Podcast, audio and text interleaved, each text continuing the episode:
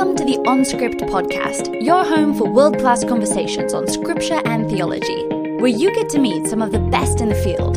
Visit us at onscript.study. Say hello on Twitter at OnScript Podcast and stop by our Facebook page at facebook.com slash OnScript. Hey everyone, welcome back to OnScript. This is Matt Lynch. I'm a co-host of OnScript along with Matt Bates, Dru Johnson, Aaron Heim, Chris Tilling, and Amy Brown Hughes. We appreciate you tuning in uh, to this podcast. We're a collective of biblical scholars and theologians who work together because we think that biblical studies and theology uh, belong together and that they can illuminate. These are two fields that can illuminate one another. And so we try to do that in different ways in this podcast while also attending to history and culture.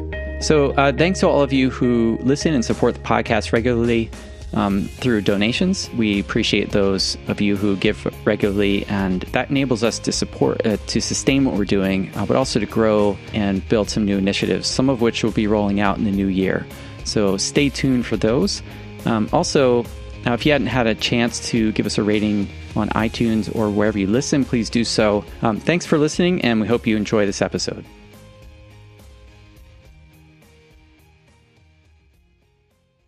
Welcome to OnScript. Today we're going to be talking to Dr. Garrick Allen, who is currently an associate professor in New Testament studies at Dublin City University, um, uh, but he is soon to be an associate professor at the University of Glasgow, uh, upcoming this next term, I assume. Is that correct, Garrick? From December, about a month from, from now. Oh, from December. Okay, so very soon.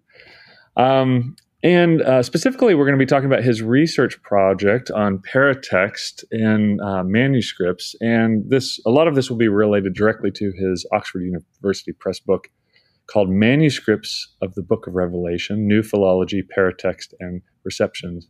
Welcome, Dr. Garrick Allen. Thanks very much, Dru. Good to be here. Okay, so first things first, um, can you tell us how you got into paratext, and maybe you might want to start with just a thumbnail sketch of what do you mean when you say paratext? Yeah. So um, first, thanks for having me on OnScript. Um, uh, Michelle Obama was working very hard to get me onto her podcast, but I've been too busy. So this is um, uh, it's a pleasure to come on and be with you. We we actually poached you. It we happens. Them. Yeah, like you can't have him. He's ours. That's that. You got to. You have to make choices. Yeah, so I came, uh, it, it, you know, I came into thinking about paratexts and manuscripts kind of through the back door. Um, you know, my doctoral work was on the Book of Revelation and its composition uh, in the first century in the context of early Jewish textual culture. And so I was working with a lot of different you know, text forms of the Old Testament. So uh, different Greek versions, the Masoretic text, these sorts of questions. And it led me naturally to think um, about the manuscripts. Uh, and so, as a postdoctoral researcher in Germany, uh, I was part of a team that was making a new Greek critical edition of the Book of Revelation. And so, my job was to sit and read manuscripts and to transcribe them all day. Uh, and so, when you do that, you have a chance to sit and read, uh, read the stuff. You see things that you didn't know existed. You see things uh, that you you don't know what they are. What is this uh, little note here? What are all these numbers here? What are these different things doing? And so spending time reading the manuscripts, which at the time uh, felt very, very boring, uh, very monotonous, very unrewarding, was actually uh, what kind of led to my next sort of uh, group of research projects and, and stuff I've been working on is just a chance to sit and read the manuscripts. So it was very valuable uh, uh, in the long run. So I kind of came to it in an organic, an organic sort of way. Uh, so you actually came to this by just basically doing spade work for a translation. Is that is that fair to say? Exactly. Yeah, for an edition. So um, uh, there's a team in Wuppertal, Germany, led by Martin Karrer, who is rebuilding from the ground up uh, a new Greek critical edition of the Book of Revelation. Some of these editions in this series have come out uh, for Acts and the Catholic Epistles. The Book of Revelation should be out in I don't know, five to ten years, something like this. But they going all the way back to the manuscripts and starting starting from the ground up. And so I was lucky to be a part of that for a few years uh, to make a very small contribution to the interesting work they're doing there. So just sitting uh, in my office, uh, reading manuscripts on my screen and transcribing their texts into a transcription editor. That's all I did. So these are all digital images of the the manuscripts. I take exactly. Yeah. I mean, there's you know, there's less Greek manuscripts of the Book of Revelation than other New Testament works, um, but you know, over 300, you still need. It's a pretty long, long text. You still need to uh, work in digital spaces to actually do this in any reasonable amount of time. Right. And so I, I wonder, I, I, hear from my doctor friends that to learn to read an x ray, you basically just look at hundreds of x rays and then with someone over your shoulder kind of saying, hey, pay attention to this, ignore that. This is, this is how you figure out subtle things in x rays. It was, there's something like that going on in your mind. You're seeing, you know, there's, there's just the, the work of actually transliterating uh, or, or um, moving over into digital form the text. But are you beginning to see subtle differences? Like what, I'm trying to figure out how this became interesting because obviously it became a massively interesting project here. Yeah. Uh, um, oh, hold on. Before we do that, can we just real quickly say paratext? What do you mean when you say? Paratext? Oh, good. Yeah. So paratext, I mean everything. At least to me, there's some discussion about where a paratext ends and other features start, but it's everything in with and around a text uh, itself. So uh, if you take a printed a printed Bible off the shelf it's the table of context, the legal front matter, the editor's prefaces, the chapter and verse numbers, the little section titles, everything except for the main text of the work itself. This differs whether it's a manuscript, a printed book, a digital text, uh, of course, and that's part of the fun. Is as book technology changes, paratext change as well. And is it fair to say that you know, for our most of our interactions with books today, um, paratext has basically been stripped down as lean as it can possibly get, um, and, and you're dealing with uh, a whole different world of paratext uh, in ancient manuscripts. Yeah, yeah. I mean, if you pick up a printed book, most of them are designed to sell copies of that book. So the blurbs on the back, the author's bio that makes them seem all uh, very smart and wonderful and well traveled and intelligent. All these things, you know, it's all around selling copies. Um, but in uh, the ancient but not, world, not Christian books, of course, right? Those are. I mean, as, as can I say, especially Christian books. Uh, I mean, I mean, think of think of all the different um, you know English translations that come off the shelf: the Green Bible, the Children's Bible, the women's Bible study book, the American Tough Guy Man Bible, or whatever it is, you know, the texts don't change.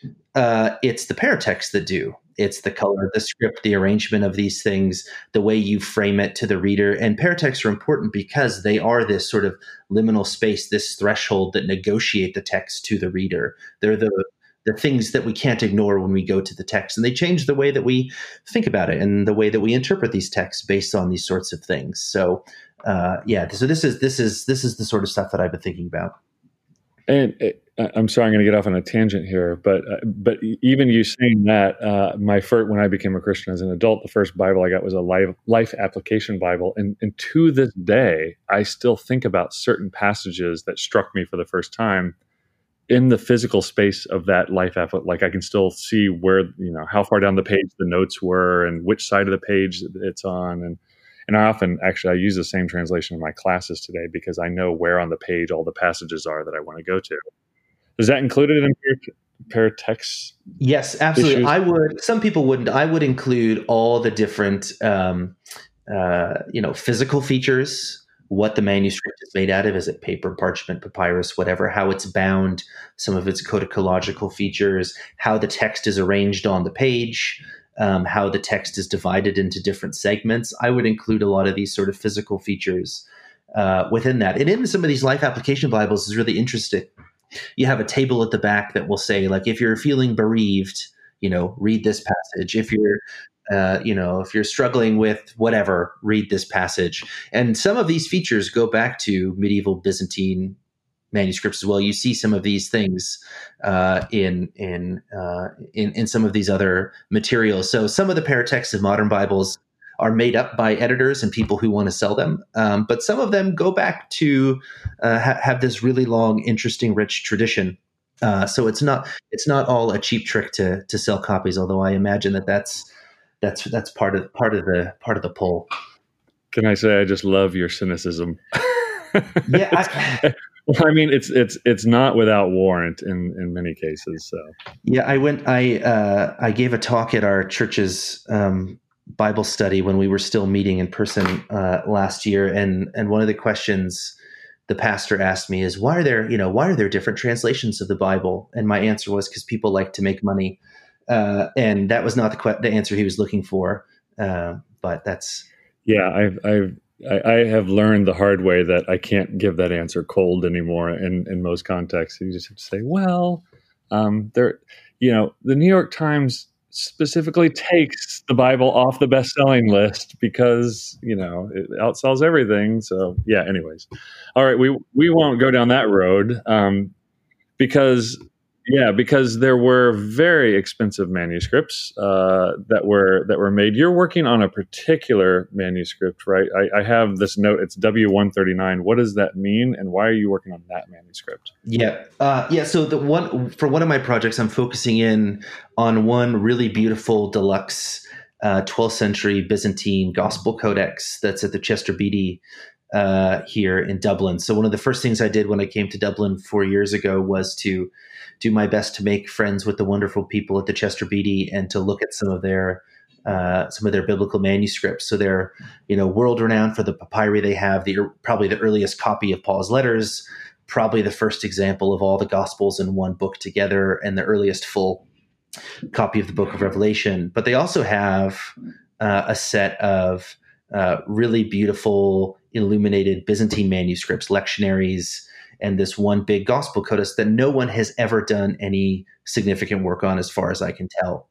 Uh, so uh, I got to know it, and uh, it. What's interesting about it in this context is it has all four gospels: Matthew, Mark, Luke, and John, but you know each folio only has 20 lines of text from each gospel but at least 40 to 50 lines of other material on the upper lower and outer margins so commentary. Sounds very Talmudic. Yes, very, yeah, it's very it's very complicated layout. So it has this framed commentary of extracts from ancient Christian interpreters. It has multiple cross-referencing systems. It has uh, uh, the system for uh, that allows you to read the specific texts within the Byzantine liturgical year. It has different titles and subtitles. It has multiple segmentation systems. Uh, it has uh, many corrections, a prayer written in the margin of one folio by a guy called Peter, calls himself Peter the Shoemaker. Uh, so you have a whole range of really interesting features that you can't ignore. You really have to work hard to read the Gospels from beginning to end and ignore all this other material that's in with and around the text uh, in this way. So its paratextuality, really, at least to my eye, is the focal point uh, of this of this manuscript. So uh, it's it's taken up some of my time over the last few years. And you know, even as you said that, um, you know, you can think of like our, our uh, the Hebraica Stuttgartensia, the uh, yeah, the BHS. Yeah, yeah, BHS. Yeah, sorry, yeah, my, yeah, yeah. Um, or the NA28, like uh, tons of paratext going on in there, uh, mainly for facilitating certain types of study. Um, but eh, the more the more I think about it, the more instances I think about the kind of, uh, for lack of a better word, the naive Protestant, just me and the Bible, and that's all I need. I'm trying to think of an instance where it really is just you and the Bible and the way that you might intend it in that statement, um, and not actually you and the Bible as presented to you by the uh, the manufacturer of that Bible uh, with the paratext that accommodate how you understand it as well. Is that is that fair?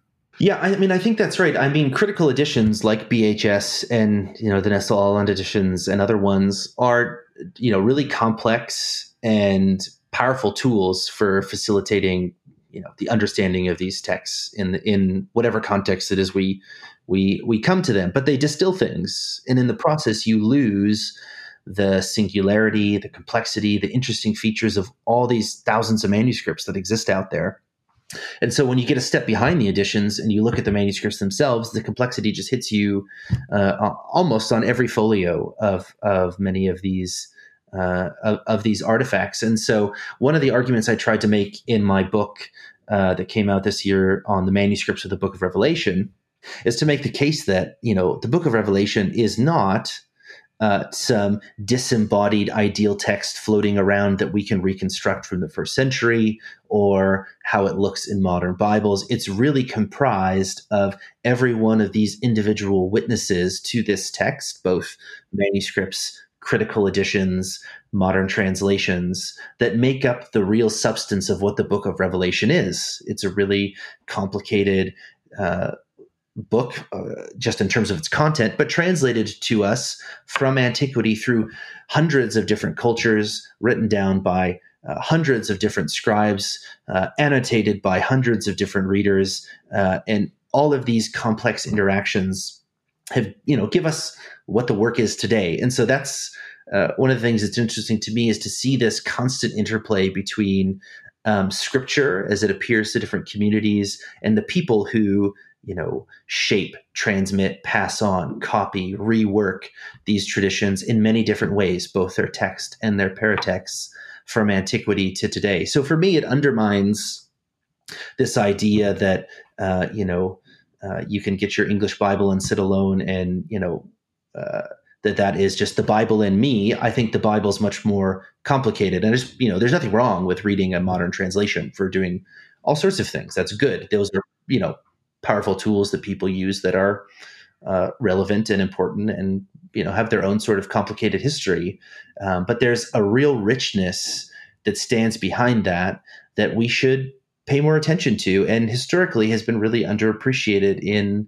the history of scholarship uh, and not understood by many people even you know professional new testament scholars so there's a real uh, at least to my mind value to looking behind this uh, behind the books that we use to the material that stands behind them. And you know, um, uh, if you're interested in this, come come to Glasgow and do a PhD with me because there are, I think, hundreds of different projects that that can uh, illuminate uh, some of these questions from different directions.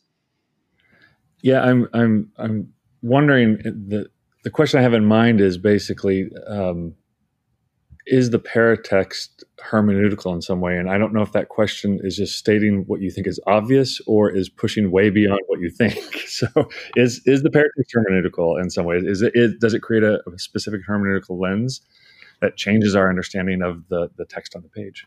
Yeah, yeah. I mean, I think it does. I think every paratext, you know, has at least the ones that are directly related to the text that they're attached to. Uh, absolutely have uh, hermeneutical functions. Um, I mean, take for example uh, the Eusebian apparatus for the Gospels that exists in this manuscript of the Chester Beatty Western Collection uh, 139 that I've been working on. It, it it's comprised of a series of features, but it allows you to um, flip between related pericope in the Gospels as Eusebius, the bishop of uh, uh, of Caesarea from the fourth century, perceived it. So already in antiquity, there are people who are dealing with the problem of we have four gospels. They're very similar, but also very different. And this system acknowledges their similarities by connecting, you know, the connected passages as Eusebius perceives it, but it also has to acknowledge the big differences between them. And so it's this really complex cross-referencing system that helps us to, you know, gives us new vantage points to read the gospels in relationship to one another uh, and so uh, that has obvious uh, hermeneutical uh, possibilities. Same with commentary and catena that uh, excerpt different commentary traditions uh, from different ancient Christian authors and just juxtapose them next to the text to which they think they comment on. So that changes the way we engage these texts when we look at them in these particular documents. Um, so, you know, I think these are obviously hermeneutical, and even things like uh, like prayers written in the lower margin uh, of this manuscript by Peter the shoemaker, who prays for his wife Anastasia and their children.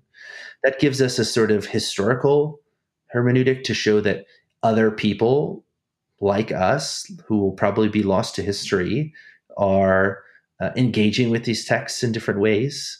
It gives us insight into um, the uh, you know religious and ritual significance of some of these features and so i think that there's relevance for for for almost every paratextual uh, feature that i that you could think of Yeah, and, and we'll post. Uh, it's, it's a difficult discussion because I'm actually looking at, at, at uh, images of these texts as you're saying these things. Um, so we'll post pictures of those uh, in the show notes. They are free online at the Chester Beatty website. You can download PDFs to fiddle around with. Yeah, it's it's actually pretty amazing, and um, I think anybody who's actually stood in the physical presence of an illuminated Bible or the anything from the Book of Kells or anything like that um, you realize that pictures never do full justice uh, to the actual artifact either.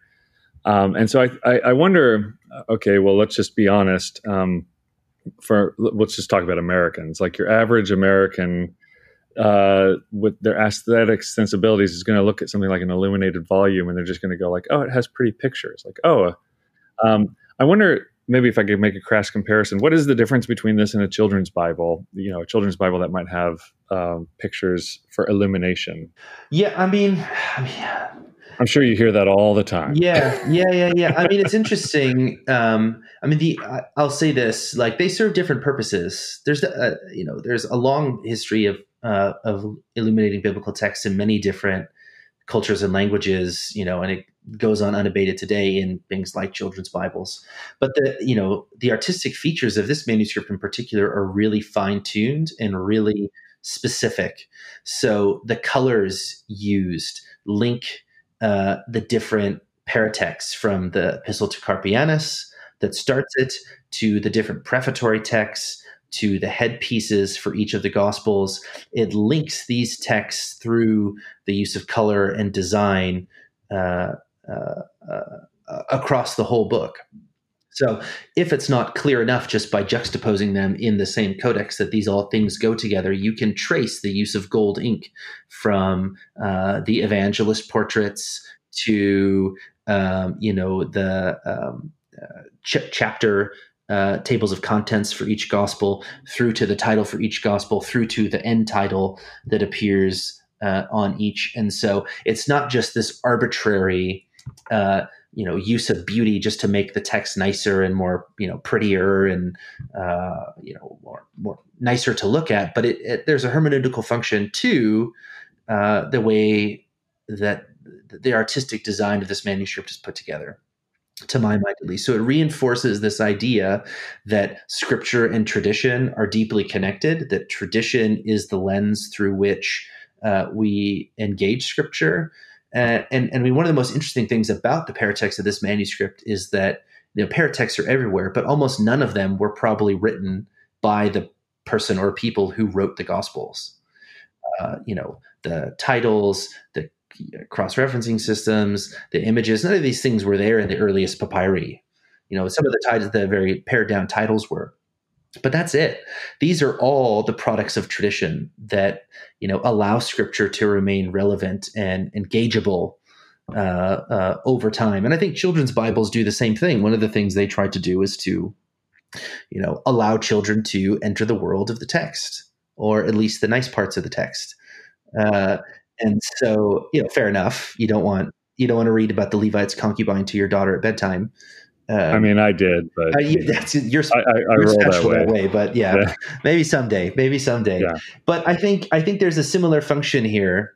Uh, you know, uh, and for me, it's just further evidence that um, you know, as one of my uh, scholarly idols, David Parker, uh, has said that Scripture is tradition, and tradition is this lens through which we we engage scripture. And so that in the paratext and in the manuscript, we get these concrete points in time where these two things come together and impinge on one another in, um, in, in, really interesting ways. So working with the manuscripts in this sense makes me um, nervous about a Barthian sort of uh, sense of sense of, of what scripture is as a sort of you know disembodied authoritative text um, because the authority of these texts are always um, you know, it intervened by these other features.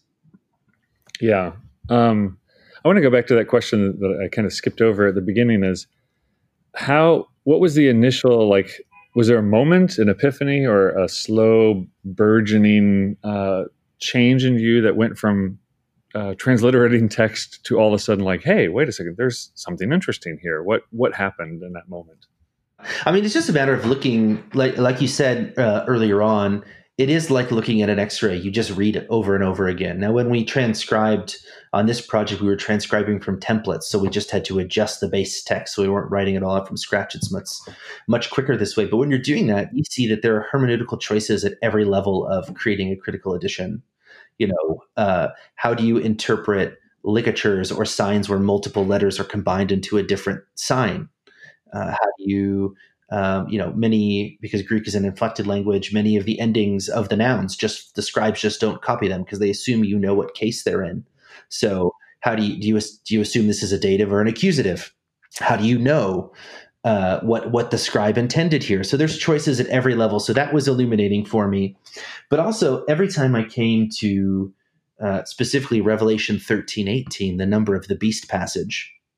Um, there there was a series of marginal notes uh, about the identity of the beast, often you know stealing thoughts from Irenaeus or people like this, but a number of um, late medieval, post Byzantine um, manuscripts uh, identified the beast as Muhammad or the Ottomans or other people like this. So this just, uh, for me, you know, flipped a switch that said, all of these different things that you're seeing are instances of reception history that the transmitting a text is an interpretive act you know? And even when we create these editions we're making a whole series of interpretations at the very basic level. So you see it in the details of the text and how the scribe copied but also in these other uh, uh, you know features and random notes and uh, you know ideas that show up in the margins of some of these manuscripts um, so when you were working on that the the number of the beast passages, did you find anything in any of these margins that mentions either Nikolai or uh, Monster Energy drink? a monster. I could go for a Monster Energy drink right about now. Actually, now that you mention it, uh, no, uh, uh, no, no, definitely not. Uh, there's a whole range of there's a whole range. There's lists of 15 different options. Some are you know, sobriquets like um, unrighteous lamb. The letters of unrighteous lamb in Greek add up to 666. Uh, sometimes specific Ottoman sultans uh, are named. Sometimes, uh, you know, a, a, a, rough translation of a number one, another one would be Rough Rider, which I liked in particular. But there's this whole list of, uh, you know, because Greek letters have numerical value. So if the words add up to 666, throw it in the list uh, type thing. So scholars, I mean, do the same thing. We all think now that it refers to Nero Caesar, whose name in Greek adds up to 666, but everyone is looking for a future eschatological figure of some sort uh, in these margins. No one's looking back to the first century. So we're still doing the same procedure and trying to understand this passage, but looking in the opposite direction and everybody's an amateur kabbalist apparently too. exactly. Uh, that's i mean that's exactly right. That's exactly what's happening here. When the text asks you to decode a name based on its numerical value it gives you license to play play around a little bit. Um, so we're going to switch into a speed round here. So just ask you some simple questions uh, for simple simple answers to kind of get into your your mind. Um, it's a scary place. what I know. Well, I hope so. I know you you study with Bill Tooman. Uh, I, I and, and uh, yeah. Well, I'll leave it there. I, I, know there are some dark corners in your psyche. Uh, you study with Bill. Um, okay, so what uh, biblical or theological work has had maybe the deepest impact on you as a thinker, early in your career or even now? Uh, I think one of the most foundational ones for me was David Parker's The Living Text of the Gospels. 1998, Cambridge University Press, like 110 pages long, uh, and uh, it it opened it opened uh, a whole lot of possibilities for me when it comes to working working working working with the manuscripts and engaging some of this stuff. I mean, uh, on on another track, I know it's supposed to be speed round, but I'll go off a little bit. Uh, uh, on another track, when my work with early Jewish literature and the New Testament in that context, uh, I think a lot of George Brooke's works. He's more of an essayist uh, than a book writer, um, but a lot of George Brooke's work along this line was very um, influential influential for me. So George Brooke and David Parker, I think, are are, are two of the top. I, I, don't know George Brooke. Can you give me a, a, thumbnail of what he does and what why it was influential? Yeah, so George Brooke was uh, was at the University of Manchester for years. Is recently retired, uh, but he has worked a lot on the Dead Sea Scrolls and uh, ancient Jewish and early Christian interpretations. So, you know, thinking about the New Testament as a sort of species of early Jewish literature, which it is to my mind.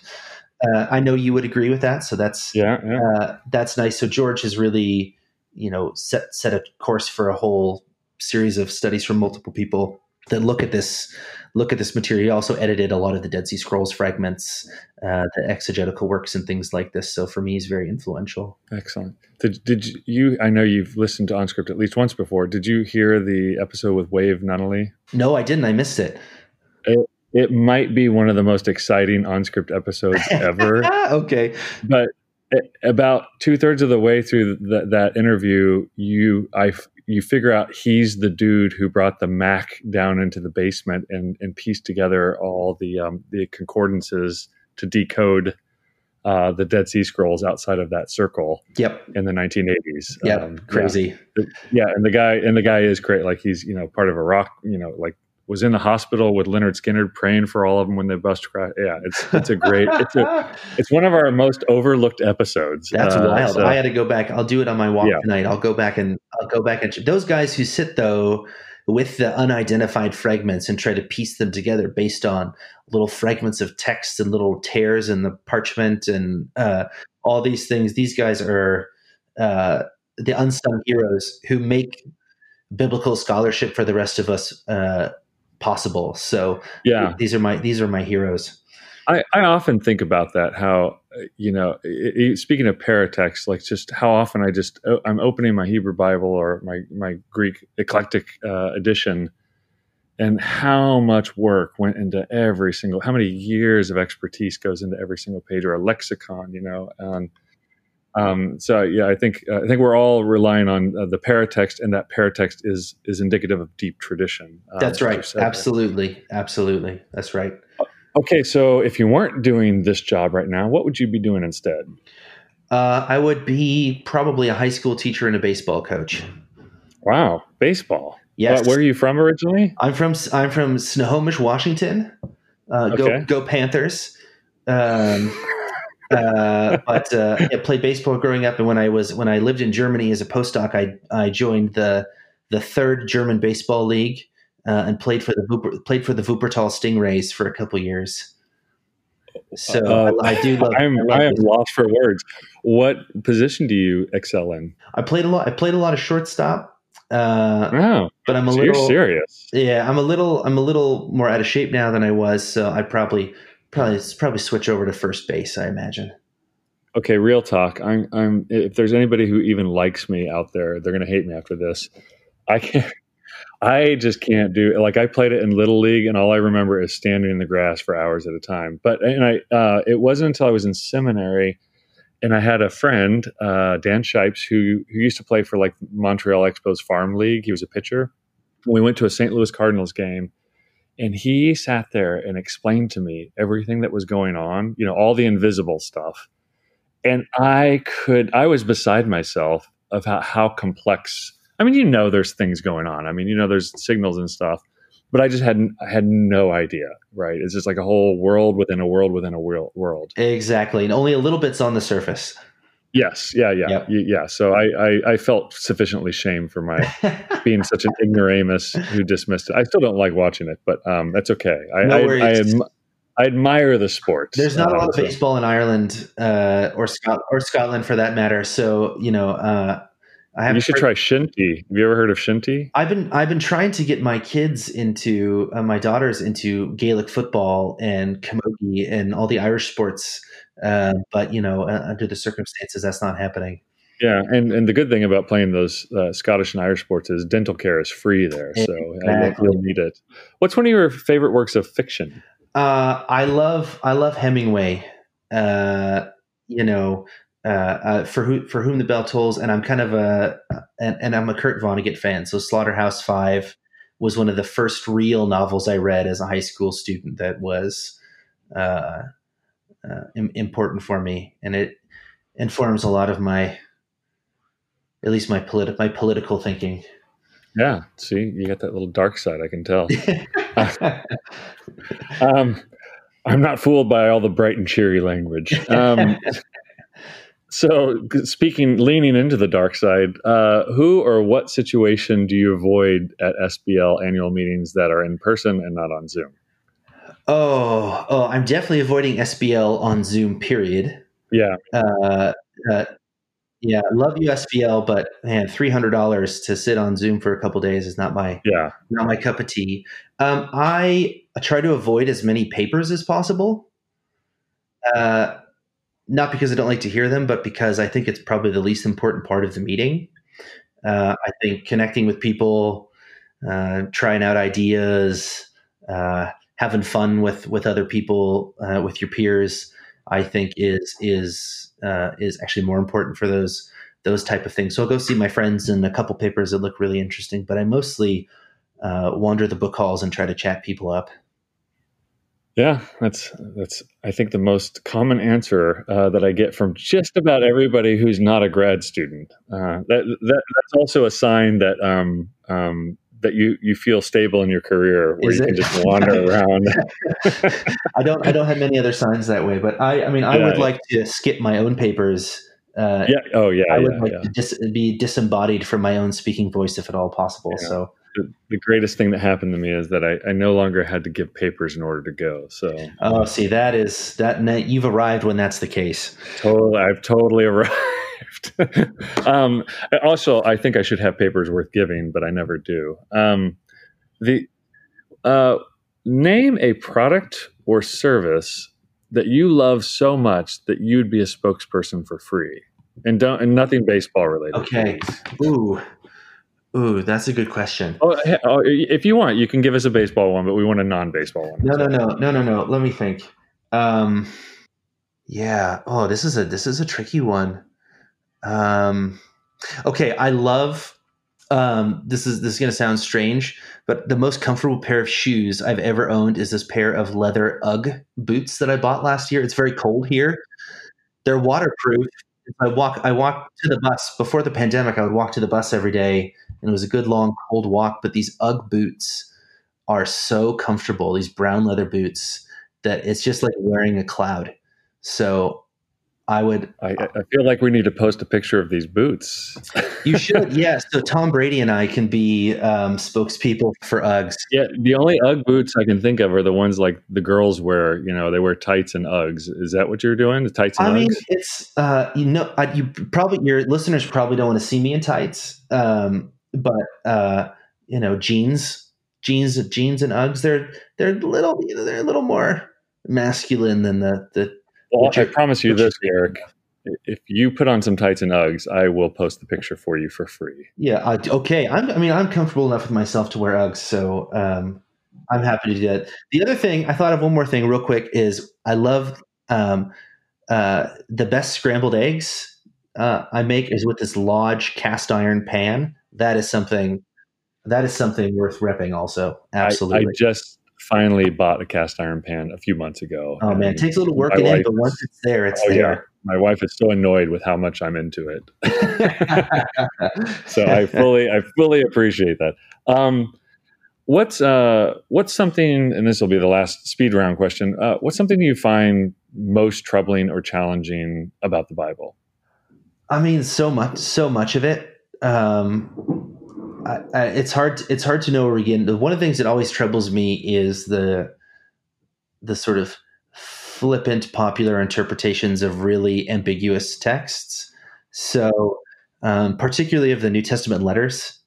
Um, you know, when we're reading Paul, you're reading one half of a conversation, and to say you think you knew what Paul meant unambiguously is really challenging for me, particularly when within the tradition you see a whole range of legitimate interpretive uh, possibilities. And I think being able to acknowledge the polyphony of of the Bible is something that is uh, would would be very valuable in a whole lot of contexts. So I'm I'm a you know let a thousand flowers bloom uh, kind of guy. So I like I like that sort of thing. Um, but I don't have a lot of interest in do writing an exegetical essay arguing for one particular interpretation of a text. So not that that's bad to do. I just I just am not I just don't find it invigorating in the same way. You, you've also got a project which I found this interesting only because I couldn't even imagine how this was a project. So um, you got a project on on another paratext issue, which is the the titles of the Gospels or the titles that are attributed to the Gospels. Um, can you can you explain how you turn? I, I'm saying that very naively, and I know everything's always more complicated than I think it is. Uh, but I can imagine a lot of people hear that and go, like, "How is that even a, a funded project? What is exactly that? exactly?" So this project is funded by the European Research Council, um, uh, and it's it's on the titles of the New Testament. So its acronym is TINT. You always have to have a cool acronym for these sorts of things. But um, I mean, yeah, the question is like we already know what the titles of the New Testament works are. There's 27 of them: Matthew, Mark, Luke, John. You know, all the way down the line. Um, but the problem is in the manuscripts is these works don't always have the same title. You know, there's traditional structures. So like the Gospel of Mark is never the Gospel of Chad or something like this. Um, but there's a whole range of different titles that exist in these manuscripts, at least seven or eight different forms. And so the book of Revelation, for example, uh, as I discussed in one of the chapters of my book, there's only 300 manuscripts, but it has 56 different titles. Wow. In those Greek. Can, can you can you give us a flavor of a, a, few of those titles? Yeah, so they go from everything from Apocalypse to Apocalypse of John to Apocalypse of John, the Holy Virgin Evangelist, uh, to uh, the Apocalypse of John written on Patmos, to the Apocalypse of John, what he saw on Patmos, and a whole range of different things like this. So, you know, they draw from um, commentary traditions and other sorts of things, but, uh, you know, some of these talk about. Um, the elusive networks between the Johannine corpus, for example. They talk about uh, the location and date uh, when it was written. They talk uh, about uh, you know what the word apocalypse means sometimes, and these things change the way that you come to the text. I think. And so the goal for our project is to digitally edit every form of every title in every New Testament manuscript and to use this material to answer a whole range of critical questions like um, uh, the importance of scribes in transmitting this, the reception historical value of these things, uh, the elusive network of some of these things. So we have a whole range of critical questions. Uh, me and the team uh, are going to be looking at. So, you know, although we know we can colloquially say colloquially say that you know Matthew is Matthew, uh, that's not always the case. The subscription to Matthew in W one three nine is a, a is a good example. says the end of the gospel according to Matthew, you know, written uh, what is it, eight years after Christ's ascension in Jerusalem in the Hebrew language, tells you, you know, you have to think then all of a sudden now Matthew in that I'm reading in Greek is an interpret uh, a translation. So this changes the way you engage with these texts, and it changes from culture to culture. It changes with book technology, and uh, you even see in some, you know, early modern um, manuscripts, really effusive titles for some of these authors that are, I think, implicit pushbacks against the you know the onset of you know the historical critical scholarship in Europe and some of these things. So you see a whole range of uh, of particular questions we can use this information for. Well, Dr. Garrick Allen, thank you very much for your time. And thank you for uh, this discussion uh, rooted in this book, Manuscripts of the Book of Revelation, uh, and teaching us why Paratext matters. Thanks, Dru. I appreciate you having me on. You've been listening to OnScript, delectable conversations on scripture and theology. If this episode has brought you inner peace or lit your biblical fire, please consider a small donation of just 2 or $5 per month. Information on how to donate can be found at onscript.study/donate.